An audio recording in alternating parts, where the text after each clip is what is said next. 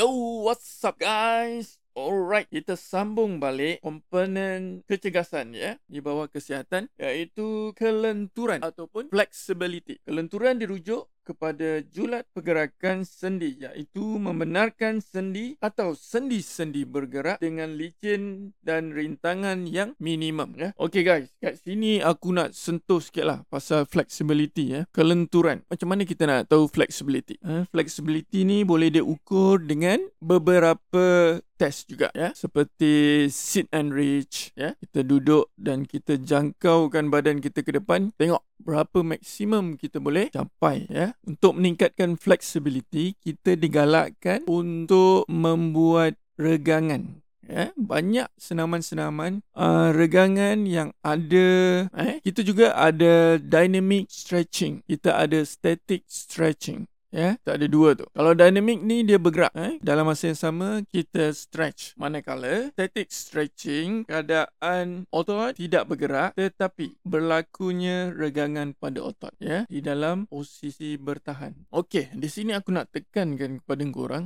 ya. Pastikan korang stretch ataupun membuat regangan selepas sesi warm up ya dan sesudah bersenam eh. Itu penting okey? Aku rasa itu saja uh, podcast setakat uh, setakat ni. Kita akan bersambung lagi di kemudian hari. Sekian. Terima kasih